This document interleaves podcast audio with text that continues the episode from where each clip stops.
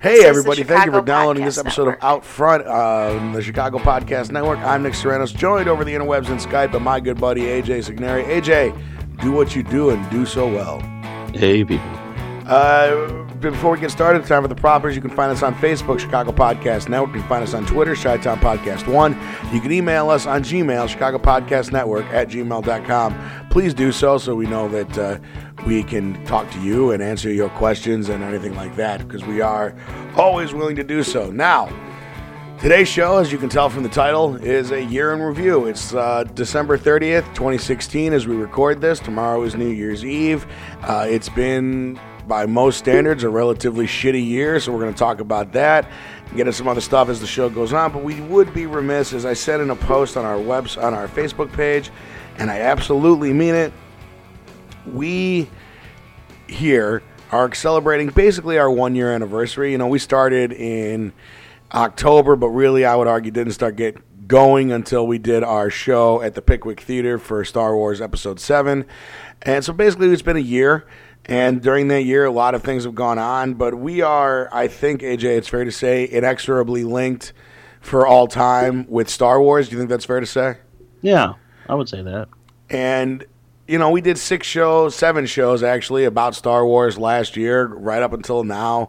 Um, and it's bizarre that we would start today's show talking about the death of America's only princess, and that is Carrie Fisher. Uh, Carrie Fisher, who passed away two days ago, uh, and then her mother, Debbie Reynolds, passed away yesterday in just a bizarre confluence of events. And I just, you know, AJ, we, we, we spent a lot of time throughout this election season talking about Donald Trump and what he meant, and we, we got into some, the Hillary of it all. And I had this thought process after Carrie Fisher died, and I was I haven't even had the chance to talk to you about this, but there is a part of me, and please tell me if you think that I'm wrong, that Hillary Clinton would have never gotten this close to being as as she did to being president without the portrayal of Carrie Fisher of Princess Leia. Am I wrong in thinking that? No, um, in a lot of ways, um, people will refer to um, Carrie Fisher as you know the one um, iconic character that is Princess Leia, who really was like the feminist in a, in a lot of ways. And I, I know a lot of people um, around our age who either watched Star Wars and kind of gravitated towards Princess Leia um, as a role model and everything. And then once you start seeing Carrie Fisher in a, a few other things, um, whether it's Star Wars or you know Blues Brothers movies she's written, or yeah, even Blues Brothers.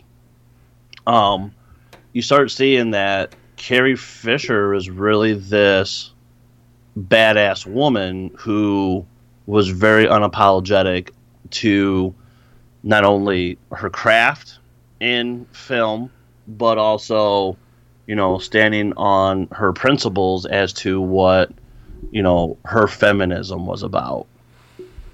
She had an interesting thing uh, when Disney in this last year uh, started to release a lot of action figures.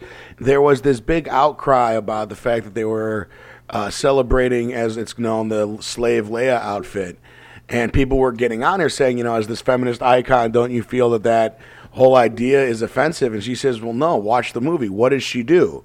She escapes and kills her captor. What more empowering message could there be? And I think when it comes to Carrie Fisher, you know, it's an interesting thing because she, as you mentioned, it, it, we think of actors, you know, in as the roles that they play, but realistically, her great contribution to entertainment.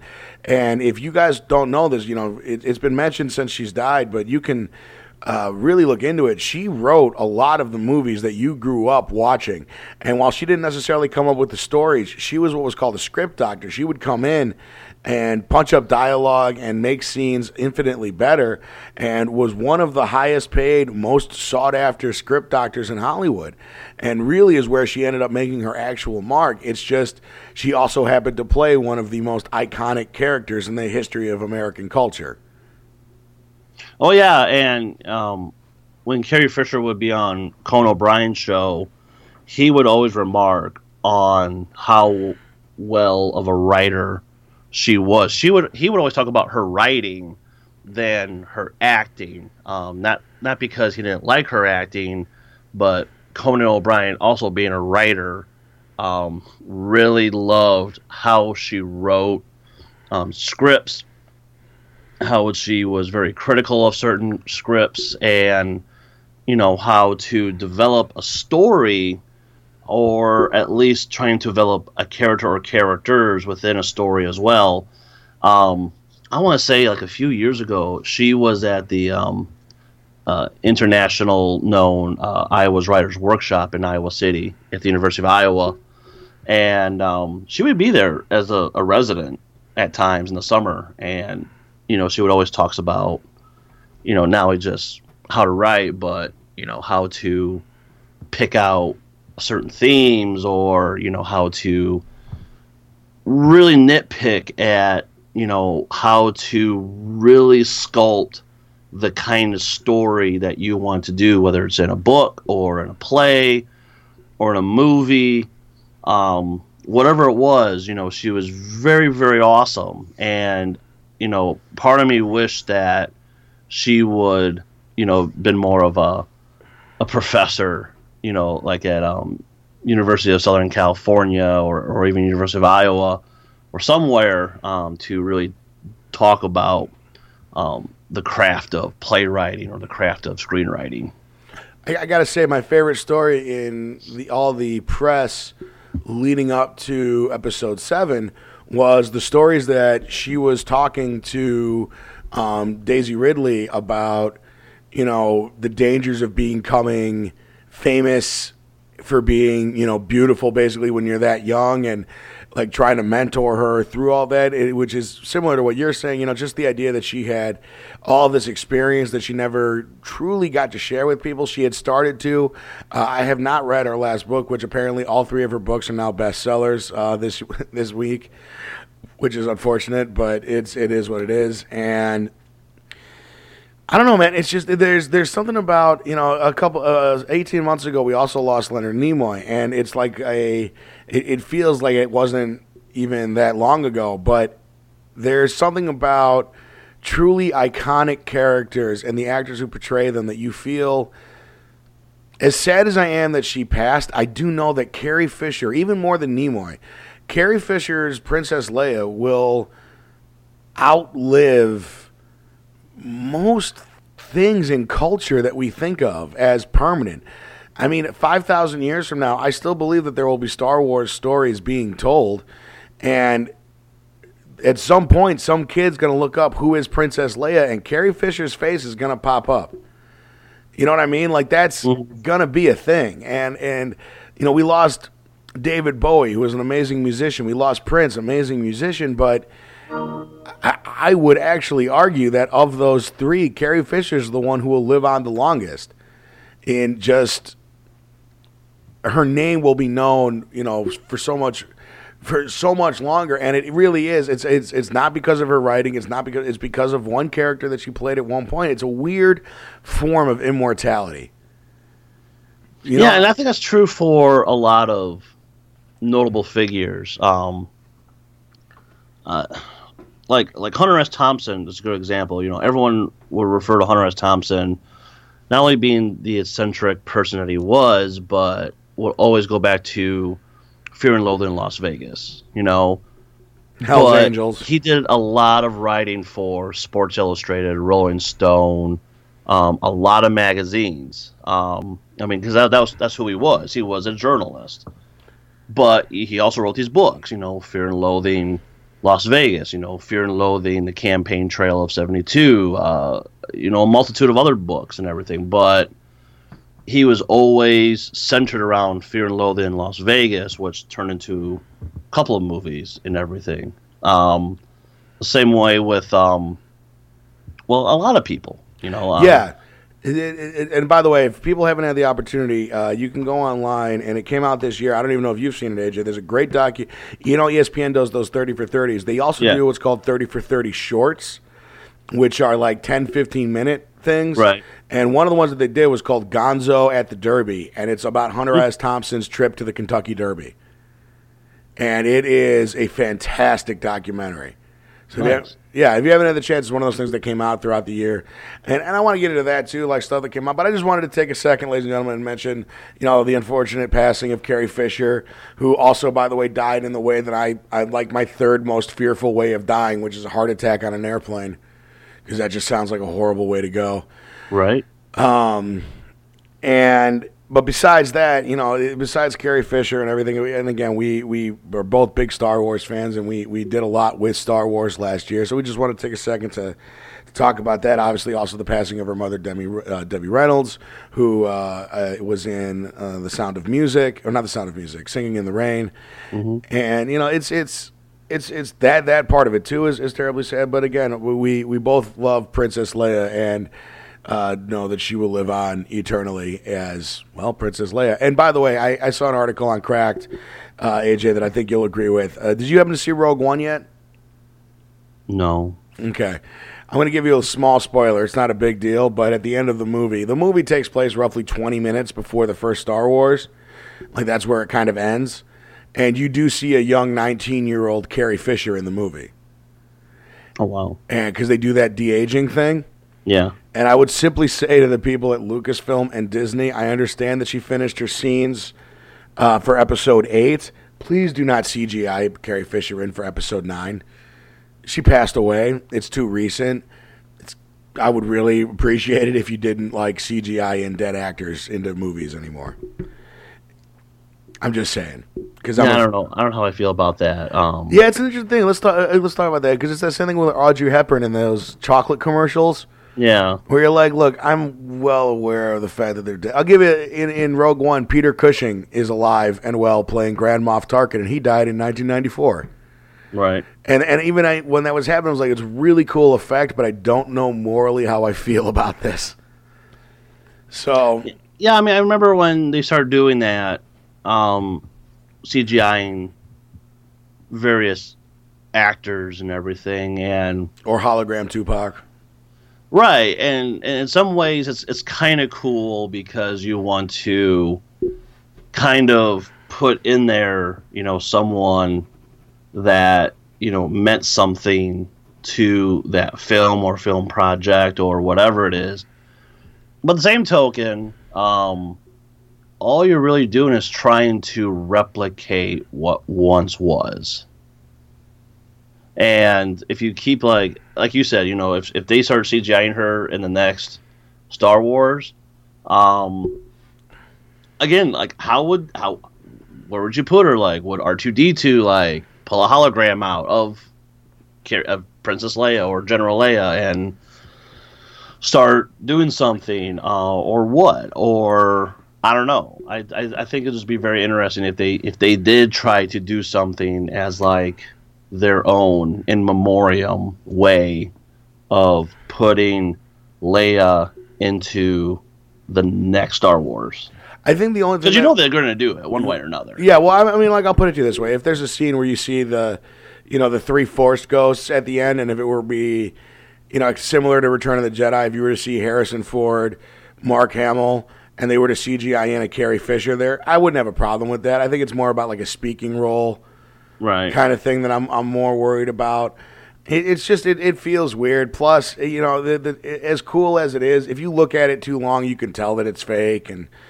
It's just uncomfortable. But again, also the, the the thing is like Peter Cushing didn't bother me, but he's been dead for 22 years. You know, it's it, there's a there's a difference in you know a lot of time has passed and you're bringing something like that back as opposed to yeah she died last year we're just gonna keep her in. Because even I for those of you who don't know this I am a large fan of the Fast and the Furious movies.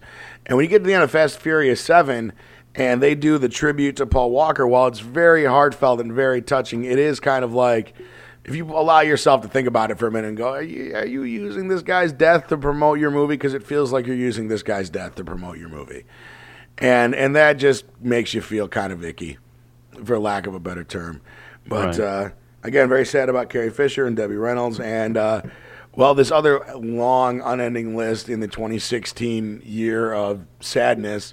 Uh, we don't. I don't think we have enough time, AJ, to go through everything, but. Uh, you know, No, we're to do all 131 people. Okay. Which, by the way, it's it's that's not all the people that died. I always feel weird about when they do this and they're like, "Oh, all these people died." It's like, yes, but many people lost family members and children and you know, like things that actually affect their life. But we always focus on the celebrities. We're just saying we don't wish to minimize anybody's grief who lost somebody this Right. year. And I'll tell you this: when we're talking about those two, David Bowie and Prince, I'm, I'm going to say something, AJ, that might come down to might actually get us some Twitter hate. I didn't really give a shit.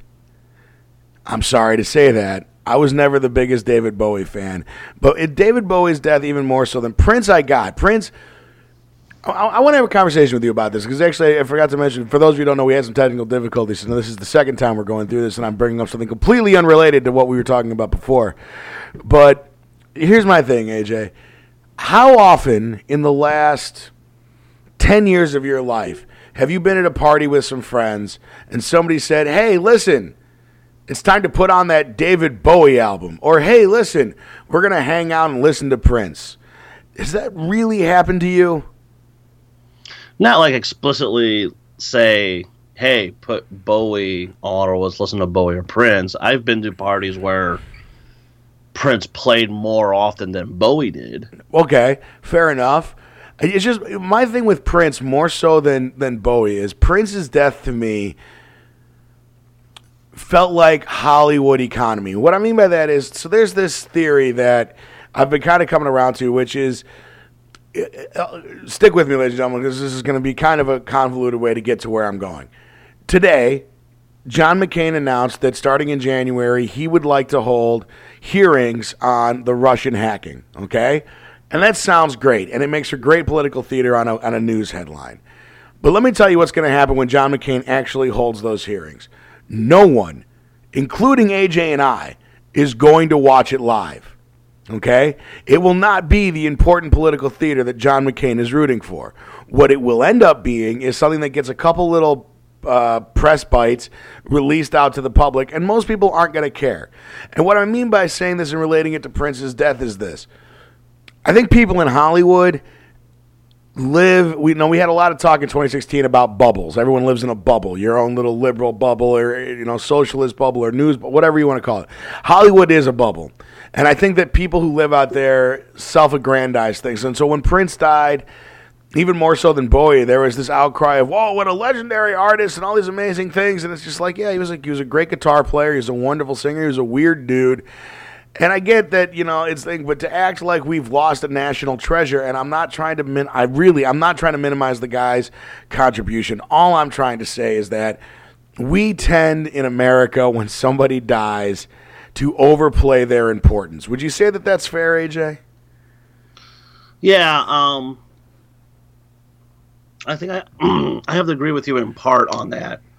And if you go the other way, if you think that way more about Bowie than Prince, that's fine. My point is still valid. Well, no. So here's the thing. I, even Carrie Fisher's death, I really didn't care. Right. Um, That that's going to sound harsh to a lot of people when I say that, but here's the thing. Um, someone like Bowie and Prince made certain milestones in music history. You know, um, Bowie made a lot of strides in fashion. He made a lot of strides in, in just cultural history. he did that. Prince did a lot in music because of who he who he respectfully was.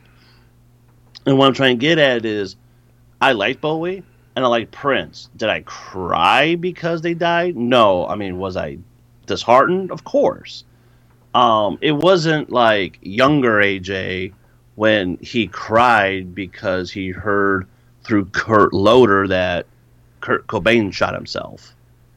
You cried when Cobain died? I did Interesting.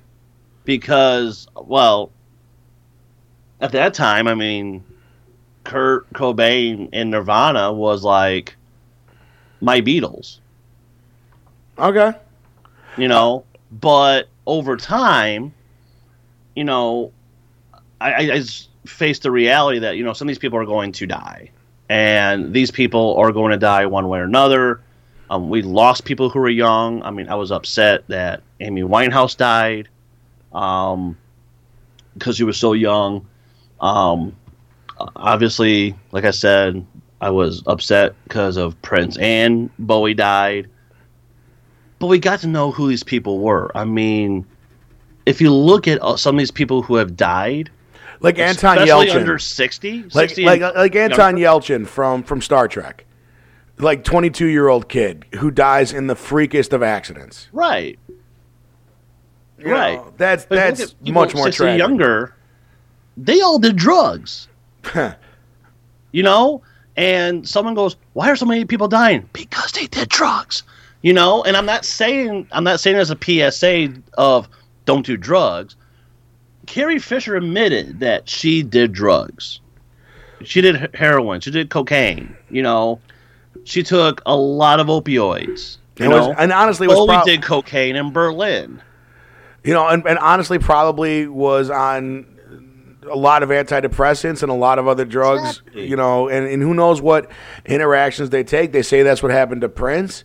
You know, the Bowie thing was was sad because it was. It, and again, there, there's an aspect of it's very tragic when it's sudden. You know, but I, I don't always equate suddenness with tragedy. It's just it's unfortunate that somebody passed away, but to act like Look, David Bowie was a great musician. I don't put David Bowie in this. People have put him up now on this pedestal of, oh, he changed music. No, he didn't really change music. He he came in on new wave. He wasn't the inventor of new wave. The- other people were doing it. He just happened to be the one who made it the most marketable, and that is a skill. Right. You know, Prince made Purple Rain. I never really cared for Prince. I'll be the first. This whole thing that happened where people are free, I'm like, I never listened to Prince growing up. It was never my thing. By the time I would have been into Prince, I was into metal. So it was just, you know, and and, and uh, listen, I grew up in high school in, in the 90s. If you listen to Prince, when he used this word, it was kind of faggy because that was the phrase that was used back then. You know, because the world was a different place and you could use different phrases. But I don't. I, I didn't emote the same way. Even Carrie Fisher's death didn't hit me. I'll tell you, the one guy whose death in the last two years who really rocked me was Leonard Nimoy, and that was literally because Leonard Nimoy has always represented hope for the future to me. Not so much the person, but the character that he played. And and you know we But you weren't upset because he was naturally progressing. yeah, and he had been dying for twenty years. You know, You know, it's so it's it's it's not the same thing. You know, I say that a lot when you know people die who you know have been sick. It's it's it's it's a different reaction. You know, you're not necessarily gonna gonna pass, you know, or, or lose your mind. And I, we before we were gonna go through and do this whole list, I just want to hit a couple of the big ones. Also, Kenny, Kenny Baker, who was the guy inside the trash can that was R2D2, uh, passed away. Gene Wilder from Willy Wonka. Uh, and uh, Blazing Saddles and all those Mel Brooks movies passed away. Uh, let's see who else I wanted. Garry Shandling, Abe Vigoda finally died. I know I, that sounds horrible to say it that way, but uh, Abe Vigoda is dead. Has been an ongoing prank since before the internet was a thing. I don't. People, by the way, if you don't know that, look up Abe Vigoda dies because Abe Vigoda dies has been happening since like the mid '80s, and then David Letterman kept bringing it back as a bit. Uh, Alan Rickman, he of Hans Gruber and Severus Snape, another guy whose character will outlive the man in Severus Snape. Uh, Lemmy died from Motorhead. We had uh, Glenn Frey from the Eagles. Vanity, one of Prince's harem, I guess you'd put it. I don't. What would you call Vanity, AJ? oh, I don't know. Um, Prince's special friend? I don't know. I mean, Harem fits, right? I would say that because, um, you know, like you have like the Wu Tang Clan. You know, it's the clan. Um, I- Can, can I, buddy, buddy, buddy, friend, patriarch? Let me just maybe, and this is just a thought. Maybe when saying the Wu Tang Clan and you've got the clan, may not be the way to phrase the point that you're trying to make, buddy. I disagree. So. Because that's that, that's the only clan that I can get on board with. because the Wu Tang Clan ain't nothing It's to the Wu fuck Tang with. clan. You got to diversify y'all bonds. I'm just saying, Wu Tang Financial. it's, it's it's the only one I can get on board with. That's not the ones with the sheets over their heads. Well, that's funny. Uh, oh God, uh, John I'm an honorary member of the Wu Tang Clan. Uh, you know, fair enough. Did you know that that's how uh, Childish Gambino got his name? Yeah, because don't they have like a, a, an Oh. A name generator or something. Yeah, and it's literally how he got it. he was like, I put in his name Donald Glover, and they came back with Childish Gambino. And I saw him get interviewed, and he goes, "Look, had I known that I was going to make it like this, I probably wouldn't have picked that name." Uh, let's see what Right. else we got here. Uh, oh yeah, Rob Ford died this year. He of the he the crack smoking mayor of Toronto. Right. One of my favorite sentences to say. Remember when we were on the radio station? I used to come in and just tell you, like today's antics of the crack smoking mayor of Toronto, which is just a. There's so many fun things in that sentence. First of all, smoking crack, and I know that it's a serious problem, but in today's world, if you're still smoking crack, there's there is something inherently funny about that. I'm sorry, there just is. But he's from Toronto. Especially when the mayor of Toronto. Well, that's what makes it so great is that he's a Canadian mayor, which makes it he's not only smoking crack, but you know he's polite about it. Well, that's the thing. Is like you don't hear any other elected official openly saying that they smoke crack That's not true. There's or one. drugs. There's one. There's one person in American politics history. I'm going to play Trivial Pursuit. Who was the crack smoking mayor in America? Do you remember? Well, it was the mayor of D.C., wasn't it? Marion Barry. That's what I thought. Leading to my one of my favorite Chris Rock lines of all time. You don't get to smoke crack and get your job back. They don't give you your job back if you smoke crack at McDonald's. They send your ass to Hardee's. Uh, see. And finally, journalists. Journalists who passed away and writers in general. We had PBS's John McLaughlin. What's up? Yeah, Gwen Ifill. Yeah, PBS's John McLaughlin.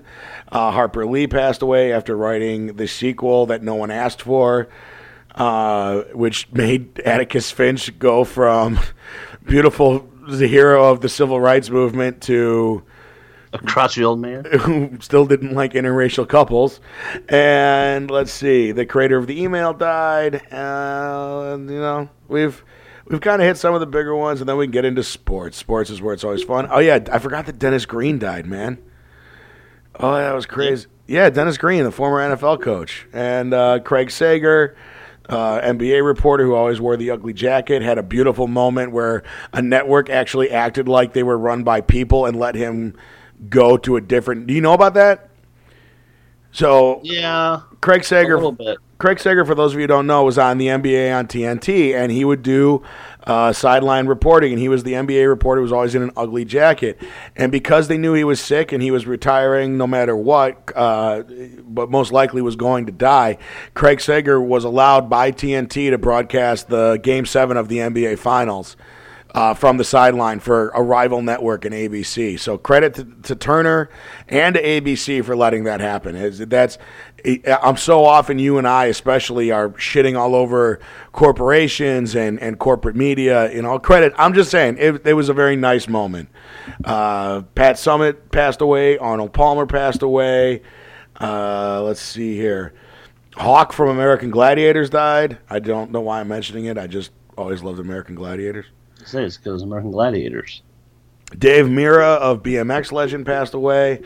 Uh, you know, it's it's it's been one of those things, and let's see, any and amazingly, you know what profession managed to not have a lot of deaths this year. Shockingly enough, was uh, wrestling because we got we lost Roddy and uh, Dusty last year, so this year managed to not have that many. Iron Mike Sharpe uh, passed away, but he uh, uh, wasn't really somebody that people would hear of.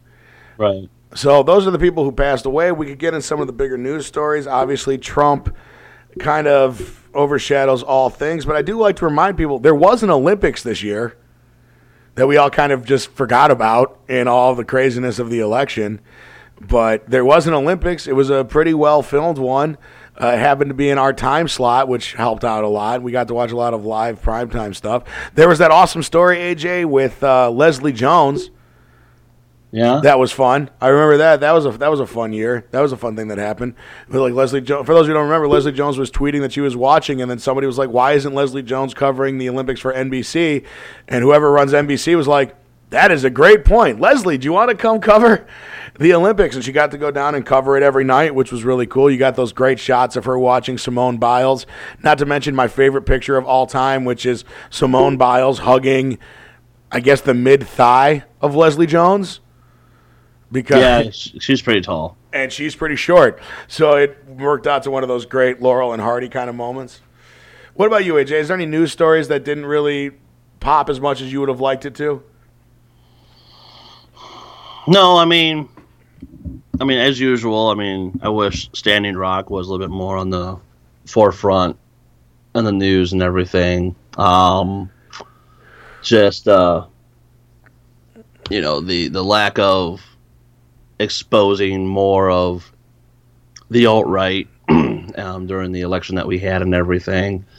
Um, other than that, I mean, there's like nothing that really stands out. Um, I mean, 2016 is just was a very very um, unique year in a lot of ways, and and that's why I, th- I think that's the all the reason why a lot of people feel 2016 is just this death year because like you know, you have this culmination of the election 130 plus people dying that are notable in their own way uh, political fact other political factors cultural factors that happened in 2016 and now we're ramping up to 2017 that is really going to be this new era in U.S. and the U.S. political landscape. Um, even on the environmental front is going to be different. Um, culturally is going to be really different. So and require fighting. Like, on, huh? It require fighting from you for what you believe in. Uh, we've had it pretty lucky in this country the last most of my life, and realistically, unless you wanted to, and I know that you have, AJ, but I'm going to say most people, you didn't really have to fight for your rights anymore. Uh, that's changing. And uh, granted, if you're white, straight, and, you know, relatively affluent, you're going to be okay. But if you're not those three things, you know, it's, it's going to be a struggle. And it, it sucks because you're going to need – people to help, but you're also going to need to be accountable to yourself and knowing what your own rights are and what you're fighting for. That's going to be a major factor going forward. Uh, before we go on, there's a few stories, AJ, I want to get to that are still happening that we don't really see covered because they got swallowed up by the albatross that is Donald Trump. You know, Flint, Michigan still needs water. Yeah. Like, that's still a thing.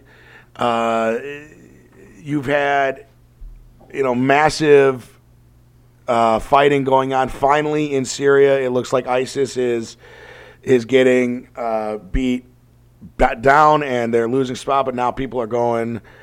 Uh, people are, are, are now starting to worry about the fact that they're going to start running and trying to get into other countries. You know, we had the, the we still have an uh, only eight person Supreme Court. You know, we still have all of the shootings and death here in Chicago that are, are going to be going on. I, this, my, my point, ladies and gentlemen, is that just because you haven't heard of a news story in a while doesn't mean that it's done. You know, AJ mentioned Standing Rock. There is a a, a kind of belief that's happened that because the Army Corps of Engineers have decided to not support what's going on, that this is over. It is not. You know, that Standing Rock pipeline could still be a thing. You know, don't just assume that everything is going to be okay you know, there was the story of the Panama Papers, which is incredibly important. That was the, you know, it kind of got blown away because it was too complicated for people to follow. But, you know, that was a really important story, ladies and gentlemen, that is still happening. And that was about how, you know, really rich people hide money offshore and how that all works. You know, we're still having wildfires all the time. It's it's there's stuff that we, we need to stay on top of, and I just want to make sure that we mention all of that. You know, there's the Russian influence in American elections. That's that's still going to be happening. It's just just you know I, I wanted to make that sure that we're all clear on that. That just because you haven't heard of something in a while doesn't mean that it got fixed.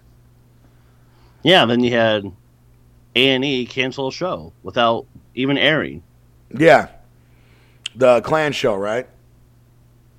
Is that the one you're well, talking? If you, want, if you want to call it that, then yeah. Well, that's what I mean. Look, you you can sit there, or we can debate what what it's really about. Because what it was about was actually something very important, and that was how people get out of that life.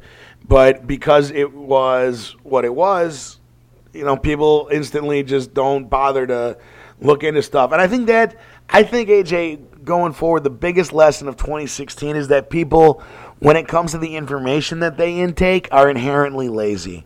Well, that's the thing I think the like for the for briefly A and E that A and E show, there was two things that went wrong. I think A and E packaged it wrong by right off the bat call it Generation KKK. Yeah. I think because e- I I even had to look at it twice, um, and because I have DVR, I had to rewind it and re-watch and listen to what the show's about, and not pay attention to Generation KKK title. Um, and then after realizing who was in there, because I know all three of those guys, and give them a phone call and having them tell me what was really going on. Um, and it's absolutely correct to what you said. I mean, the way it was packaged and the way the election had turned out and what's going to happen, what's going to be going forward in 2017, people just thought it was going to be a show about normalizing white supremacy. And and I get it on how that looks at at the facade, but it really was not that kind of show. You know, it's I funny. mean, you, you make a great point because this is this is actually kind of important. That that show is an interesting microcosm of everything that happened this year. If you really think about it, yeah, it's a headline. People react to the headline, never open up the article to read what the show is actually about, and instantly flame it online. And as you mentioned, and I mentioned, both of us were kind of like, what do you mean there's a show called Generation KKK? Because in your head, with everything that's going on, you instantly like, is this going to be a show that glorifies the Klan? And then you you read about it, and you're like, no, this is a show that actually does the opposite. It is it is blatantly telling people, you know, these people want out of this life, and, and that it's very difficult for them to do, and that is human and understandable. But because it's just presented the way that it is, with one headline and one spin, and you know, if you, ladies and gentlemen, if you haven't followed this year how the news actually works, you're doing yourself a disservice. Because there are essentially, and I think AJ, you'll agree with me on this, two organizations that actually do reporting. They are the AP and Reuters. Is that fair? yeah, I would, yeah. And then I mean, every- you want to get to like actual nuts and bolts of Yeah. There's the story, it's those two. It's AP and Reuters, and then everybody just copies their headlines and writes a brief and changes enough words that they don't get sued for plagiarism. And that's how the news works now. And and that's why fake news has become such a thing. And you know, people talk about that stuff, fake news. Fake news is only look, if you're falling for fake news, that's on you. If you're one of those people who believes that Hillary Clinton had a staffer murdered, you're an idiot because you didn't do the research to find out that that story wasn't true. And there are ways to prove that stuff isn't true. It doesn't take a lot of effort, but if you are constantly accepting stuff just because you're being told it, well then guess what? You're part of the problem. Would you I, I don't know. Do you think that's fair to say? Yeah, um, I mean, I will go a little bit further and say this. The other thing that, if we can use that Generation KKK show as like the metaphor of 2016, is this. Not only people just read the headline and not bothered to listen, then you had people not wanting to listen to the actual people that were involved Right. because I talked to Daryl, I talked to Byron, and I talked to Arno and taught them specifically what the show was about. They told me what the show was about. They even provided me raw information about that show.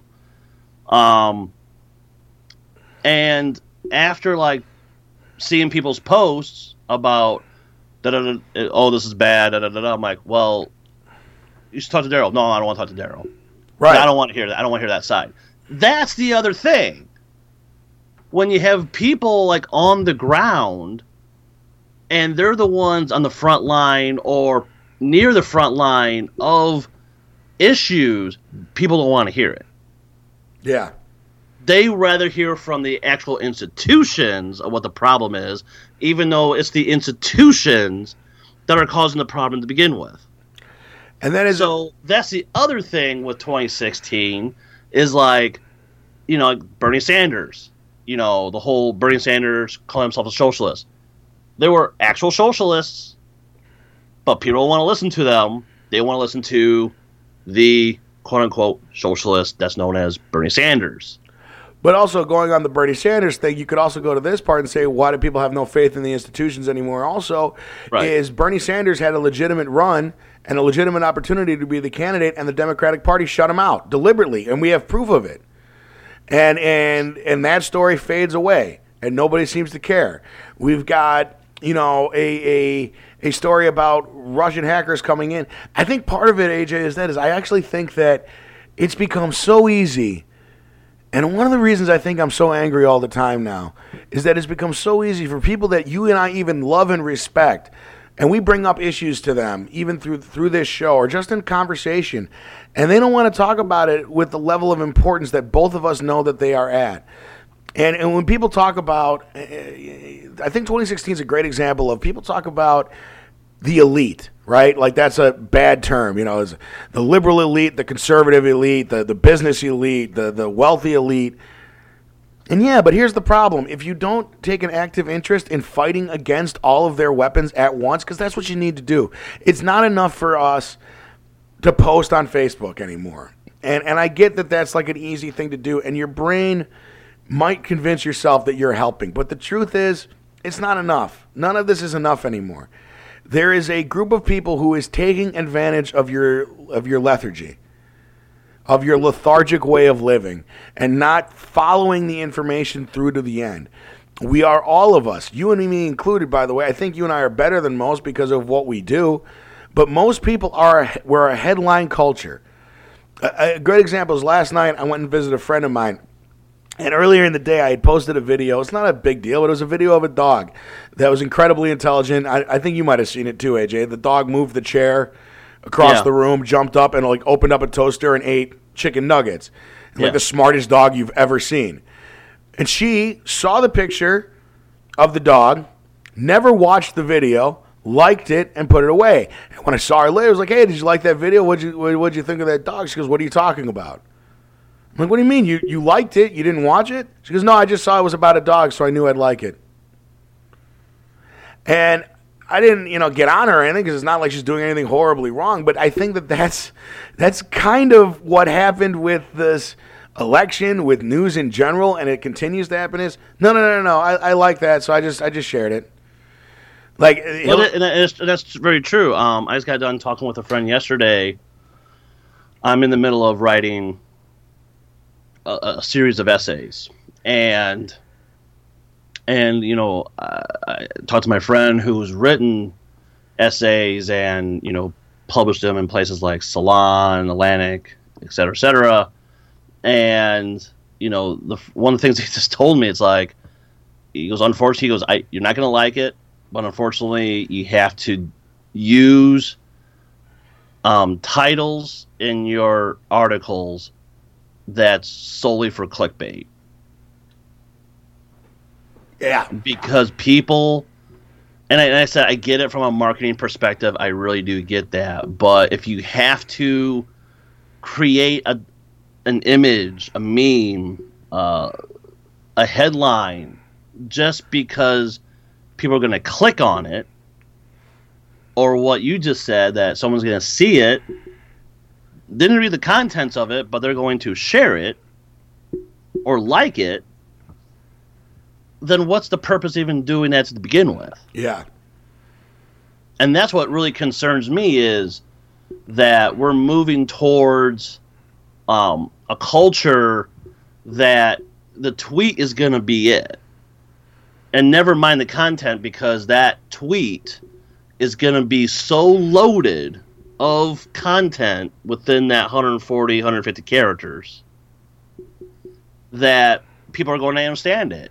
And i don't know if i can fathom if we reach that point because if you're just going to say uh, if you can do everything what Trump's doing and you you're just going to assume what he says is is what that is then I think that's more of a problem than actually deconstructing what Trump is actually saying. yeah. Does that make sense? It does. It absolutely makes sense because there's. because yeah, I go mean, ahead. I mean, a lot of people are saying, you know, we don't understand Trump. I'm like, go back to the convention. He said it. Trump said at the convention that Americanism, not globalism, will be our credo. As long as we are led by politician, as long as we're led by politicians who will not put America first, then we can be assured that other nations will not treat America with the respect that we deserve. That is the doctrine known as Trump. The tweets is the facade. What he said at that convention I just mentioned is the actual doctrine that we're going to see in the next four years of Trump. So there's nothing that you need to understand other than that this is going to be worse than Nixon, worse than Truman, worse than Reagan, and worse than both Bushes combined. Well, because there, there's also this, and, and you and I have said this on the show many times. We disagreed with Mitt Romney's policies as he presented them. We disagreed with George Bush's policies as he presented them. Uh, I wasn't old enough, but I'm pretty confident that I disagree with most of Reagan's policies, you know, from how I am now, but I have the benefit of history. However, I never believed that George W. Bush was a fundamentally evil man. I never believed that Mitt Romney was a fundamental. In fact, I believe that both of those men were fundamentally decent people who were surrounded by profiteering jackasses who are only motivated for profit. And I would still say that even people motivated for profit are not bad people. They just they have priorities that I don't understand, I guess. Dick Cheney's an evil person. Dick Cheney would willingly kill 10,000 Iraqis if it meant that his stock price would go up a quarter of a cent. Like, that's the kind of stuff that I consider to be evil. Donald Trump, I don't even think of as evil. I think Donald Trump is so easily manipulated by public opinion and and all of that that that is what makes him more fundamentally dangerous than any president in history. He is not a man of intellect, uh, which I respect more than, than than I could ever express. He's not a man who is engaged in what is happening. And as I've said to many people, there's a great example and I, I, don't know if we did it on the show or not. I think we did, but I'll bring it up again because it's worthy. There's an episode of The West Wing, and it's a simple setup. A submarine has gone quiet, meaning they've severed all radio contact with the U.S. Navy off the coast of North Korea. And the president, played by Martin Sheen, is walking down to the Situation Room, and he's getting the brief as he walks down. And as he walks down, it becomes abundantly clear that the president is aware of all ships in the region he knows the stakes of what's happening, and he is simply asking the question Do you believe that the submarine has gone quiet or that it has been killed by North Korea? And all the generals tend to say they said no. There's a possibility that it was drowned, that it was taken out, but most likely they've gone deep for radio silence. But we have no way of knowing until they regain radio silence. So then the episode is about waiting 10 hours for the information to become available. And it, while it's a fictional moment, sure, I don't trust Donald Trump to wait the 10 hours. That that's that's the danger of it, Donald Trump. He's impulsive. He's quick. He acts quickly, but acting quickly is not always the right move. And for most of us, you'll screw up your own life. You'll screw up a couple people around you, maybe. This dude now has the potential to screw up the entire planet, and he's going to do it without all of the information that is available to him. And that's the part that I find about him the most dangerous is that the information is going to be available to him, and I don't trust him to use it. Do you understand what I'm saying? I do, but there's also that other portion of President Bartlet that also is Trump, also. And remember the uh, proportional response scene? Yeah. That's also Trump. What is the virtue of a proportional? Martin Sheen, well, Martin Sheen was uh, President Bartlet was so upset that we have to play his chess game with a with a proportional response, right? Yeah. That he just want to go in and just bombard it because who cares about that shed? Who cares about this thing? You know, we're just doing it for what? So we can move a pawn so that way our bishop can be moved further and everything. Yeah. That's also Trump. He is not going to do any proportional responses whatsoever. If there's happening at an embassy, he's going to bomb the other embassy. And then the danger of that is, is that once a terrorist organization learns that that's his response, they can turn the president into a villain because they can do small, minor things. And if the president responds in massive overreach, with a, with a massive violent overreach, that actually is more dangerous because now you've almost given the terrorists and whoever our enemies are concerns validity. And, and that's a crazy thing. before we get going into the the, we do want to end the show on a positive note. But before we get to that, AJ, is there anything else you want to uh, talk about ne- that was bad about this year? Anything that you or or is really like we said, the fake news thing really the thing that kind of rules 2016. That There's just so much misinformation out there that really it all stems from that. Do you think that's really the lesson? Yeah, I mean, sure. Every year, as we get towards the end of every year, um, we tend to reflect back, and and unfortunately, there's sometimes they show good things, but they really lean on that by they the media really lean on, you know, the things that went wrong, and they and they do that so that way they can use that as a jumping off point to do something positive for next year and everything. But I would say is, you know, I mean, we've had bad things. It's like anything, whether it's your personal life, a relationship, whatever it is. There's some bad shit. And we just need to own up that bad shit happened. And we can't reflect on the past because that's now the past. But what we can do is really look at it, reflect on it, and then treat New Year as the New Year. Because we don't know what's going to happen in Syria in 2017. We don't know what's going to happen um, with the stock market in 2017. Um, we have an idea about Trump, but until he's really in office and you know acts on the things that he said he was going to do and everything, um, but until those things happen, um, 2017 is going to be 2017. Yeah, I, I, get what you're. I understand what you're swinging. I, I, would say that before we get on to the positive stuff, there, there's there's been this trend on Facebook, and because we are the hyper, hyperbolic society that we are, uh, there's 2016 is the worst year ever, and I saw that destroyed by a meme. It said maybe or maybe 1652 when you know two-thirds of the population died from the plague would qualify as the worst year ever. Or right. 1968 when three civil rights leaders in the united if you just want to go american 1968 pretty bad year because three major civil rights leaders were gunned down from assassin's bullets. Or maybe 1861 the start of the american civil war you know or even 2001 with 9-11 i mean you can there there have been worse years folks uh, Donald Trump is not the worst thing that's ever happened to the world. He just happens to be the worst thing in the world right now. Is that a good way of putting it?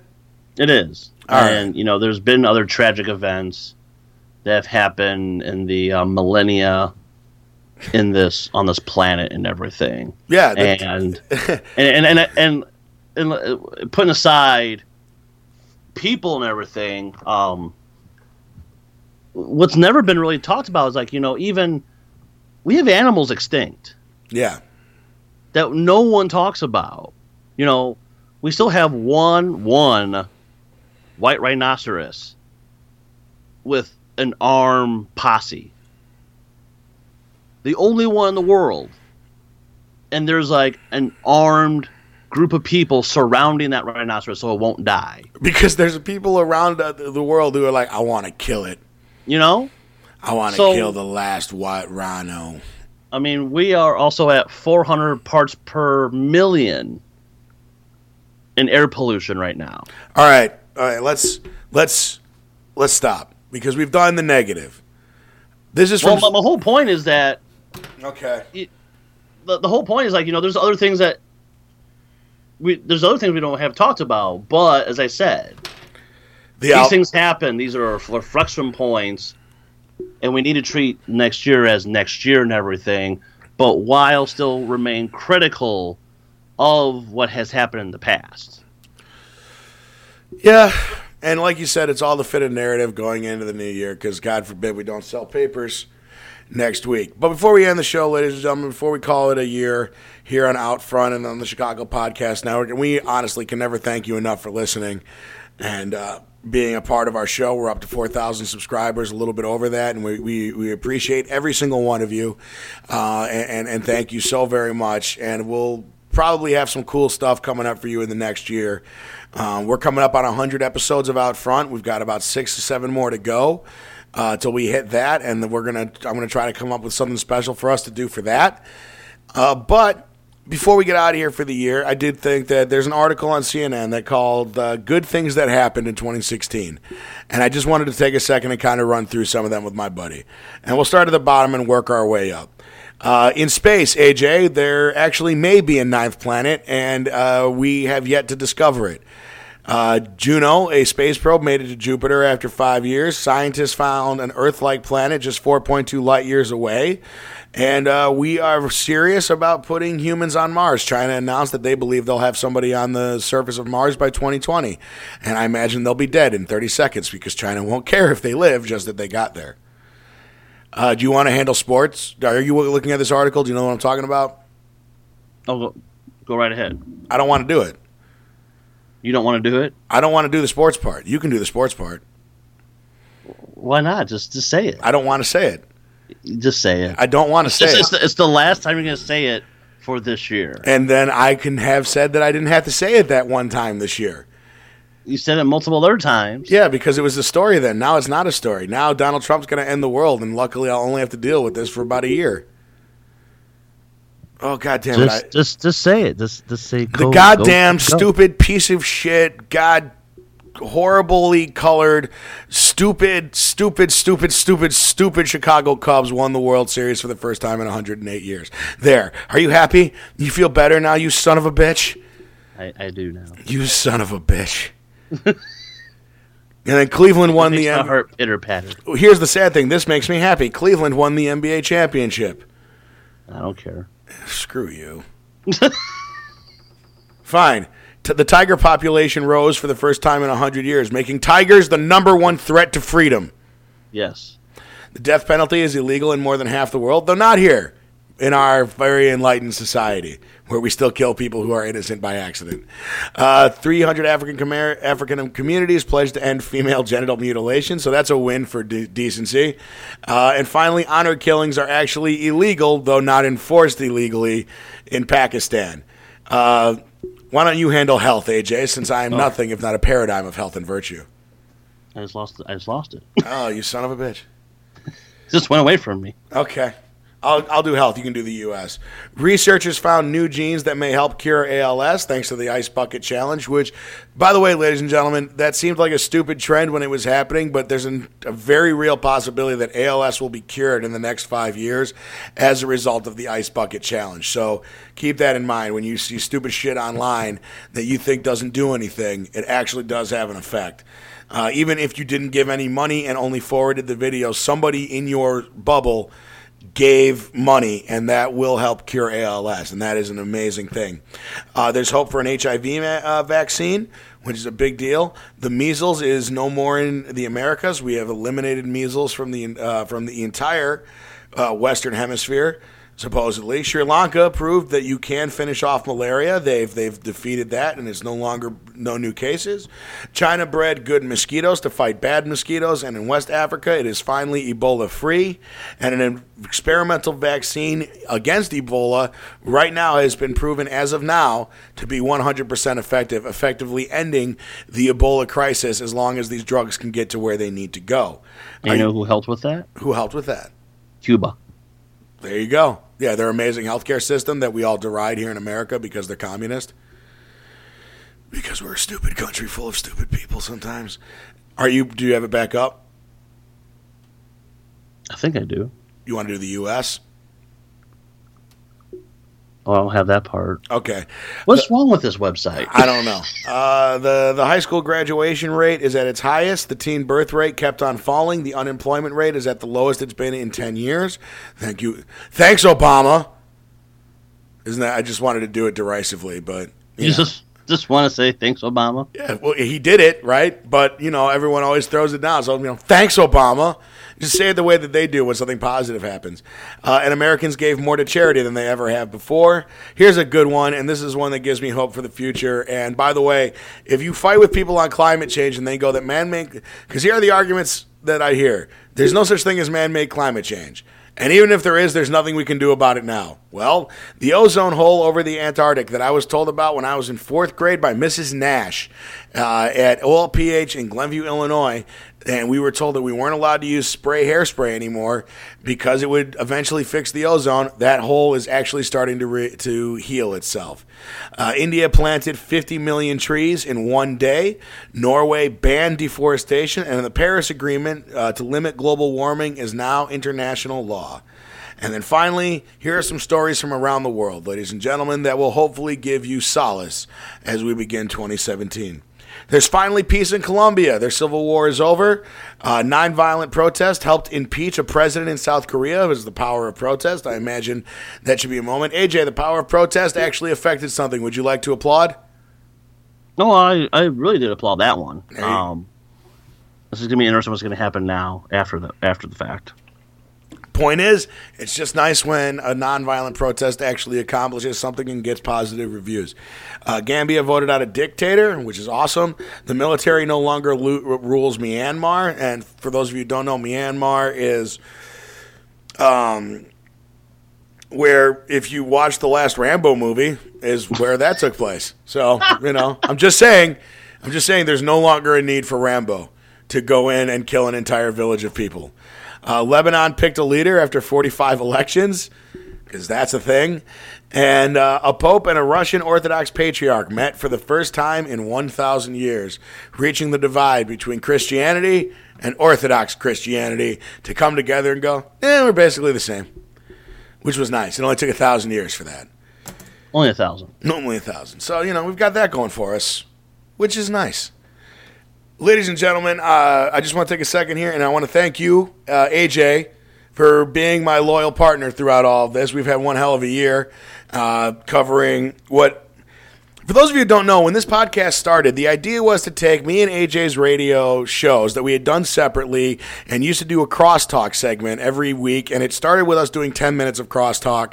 And when we were on that station, we would do 10 minutes, then 20 minutes, then 30 minutes. And then it started to get to the point where I would show up an hour early and AJ would stick around 15 minutes later. And we would do an hour and a half together, eating into both of our shows. And then do he would do a half an hour to start and I would do a half an hour to end. And we wanted to take that middle section that was supposed to be about we would talk politics, we would talk culture, we would debate issues. We still occasionally come to things that we disagree with, uh, that we disagree with each other on.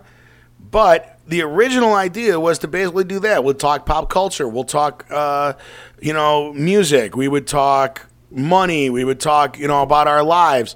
And then a large two-paid blimp arrived on the scene and basically ate an entire year of podcasts. And the number of times I started a show with, hey, folks, we weren't going to do Trump this week, but was pretty much, would you say, AJ, the last eight months of our podcast?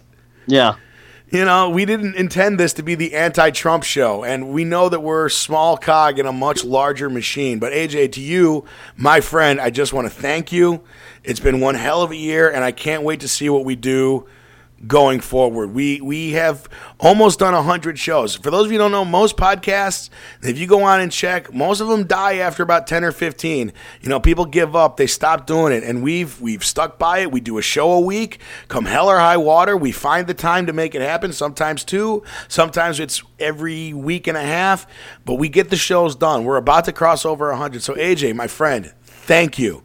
Thank you. Well, well, thank you for um inviting me along this ride. I mean, I I never would have thought I would do a podcast show, let alone you know develop a podcast network and everything. Um, podcasting intrigued me. I've always listened to many podcasts, but like you said, um, the more um, independent podcast um, shows or networks don't really flourish as well as you know some of the other podcasts from like Salon and PR, et cetera, et cetera, um, because they have that kind of financial backing.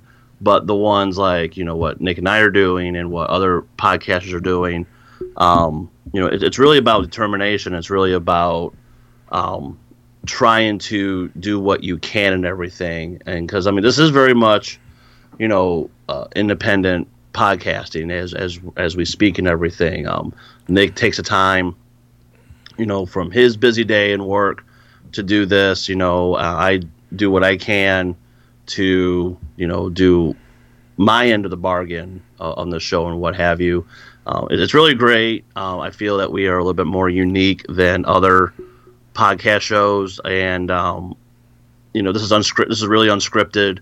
Um, there's some things we have, you know, Nick and I talk off off mic and maybe script some things, but for the for the most part, this is pretty much what you hear is what you're getting. I mean, literally, I think people will be interested to know. Just so you guys know, our podcast, like planning, generally consists of if we're doing a big show, like we did two big shows this year. Uh, that, that I would say we're really, you know, we did a lot of extra work. And one was the Alex Jones show, which, if you haven't listened to our Alex Jones show uh, and you want to get an idea of what the alt right is all about, you listen to that show and we'll probably revisit it uh, again, talking about PragerU and Dennis Prager, which is another guy that we're kind of, that I'm kind of looking at as far as stuff, but I'm having a difficult time with some of the financial information. But, you know, we're, we're, we're looking into that. But also the, the Independence Day show that we did where we, uh, fictitiously were like what would happen in the world if Independence Day had actually happened was, you know, I'd say, but for the most part, our shows consist of I call AJ on Skype, um, or I message him a couple days before. I'm like, this is what I'm thinking about as far as a show topic for the week. Uh, we get on the Skype the day that we record, have what would you say, two minutes of conversation. We're gonna hit this, this, yeah. this in this kind of order, and we'll see if we get it. And I would tell you, folks, a majority of the time, we'll lay out four things that we're going to talk about and even today's show, you know, we didn't really get into the, the, the celebrity deaths as much as I think we thought we would. Um, and, and, and it just kind of flows. And the, the reason, you know, AJ says that we're independent. He, he couldn't be uh, any more correct. We, we don't have any sponsors yet. Don't get us wrong. Nothing would make me happier, AJ, than to sell out my integrity for some money if anybody would like to offer some. However, until that happens, I, I'm kidding, of course. But really, folks, it's just I think uh, speaking for both of us, we want to thank all of you who listen. If you if you want to email us, text us, uh, you know, tweet at us, any of those things, find us on Facebook. We'd, we'd appreciate it. Uh, we we really are you know very grateful for to you to all four thousand you know subscribers that we've got. You know, we we we we are we can never thank you enough for giving us a. Uh, making us feel like we're being listened to, and and we hope to be able to grow that even more. But this show is about what AJ and I believe. And while we don't always disagree, we, in fact, we I would say we disagree most, or, or we agree most of the time. It's it's really about not bullshitting you. I think that would be a fair way to put it. We are about we want it to be honest, and we don't promote bad information. Uh, I have never come to the air with a single. The most you'll get out of me doing wrong is numbers. Occasionally, uh, I'll misspeak about numbers, but the sentiment and and and what we are saying, we can back up with information. There's not a single story that I think you and I have covered, AJ, that we made stuff up. You know, it, oh. it's, it's it's we are honest in what we are doing, and and we believe that there's an importance in not just us telling you what's true, but we hope that we kind of, at least me, I hope that what really, if I were to say that this podcast, if I hope it accomplishes anything over the long term, is that you, the listener, are inspired to do your own research. We're not telling you what to think. We're, telling you what we think and how we arrive at those conclusions. If you disagree with us, that's totally fine, but have a legitimate reason for the disagreement. Don't just stand and say what other people are saying. Do the research yourself. Have an opinion. Know who you're voting for. Know what you're voting for. Know why politics matter. But more than anything else, know why you're listening to the Chicago Podcast Network because we don't bullshit you. And we're not going to, no matter how much money they offer at us. I don't think it's within me to sell out that badly. Which is not to say, again, if you would like to try, we're, we're open for business. We'll, we'll take money. I'm just saying. I know AJ would. Well, I was taking money. You know, anyone who wants there wants to buy us, you know, that's, you know, AJ's prettier, so he'll fetch more money. But I talk funnier, so it'll, it'll be better. And it's like I said before. I may be a radical, but sometimes money can help fund the revolution. There you go. Uh, anything else you want to say, AJ, before we get out of here for the year? No. All right. Let's well, go back to my fortified fort and Fortified fort. That's not what you wanted to say. Say what you wanted to say. My fortified fort. Your fortress of solitude. You son of a. No, you, you wanted I'm, to go. I'm, to... I'm living the Hunter S. Thompson lifestyle right now. All right. Well, I'm going to retire back to the Fortress of Solitude, you know, and find some kryptonite or whatever. But AJ, thank you so much for the year and uh, for everything. And I can't wait to keep doing this with you. Hopefully, we'll grow even more. And by next year, have 104,000 subscribers. Uh, ladies and gentlemen, AJ, say goodbye to the people. Bye, people. He does it so well. Ladies and gentlemen, thank you so much for listening and uh, emailing us and finding us on Facebook. And then again, you can do all of that Facebook, Chicago Podcast Network, Twitter, Chi Town Podcast 1. And you can email us on Gmail, Chicago Podcast Network at gmail.com. Hope your 2017 is infinitely better than your 2016. And for the love of God, someone protect William Shatner for the year. On that note, we out. 106 miles to Chicago. We got a full tank of gas, half a pack of cigarettes. It's dark, and we're wearing sunglasses. Hit it. You have been listening to the Chicago Podcast Network.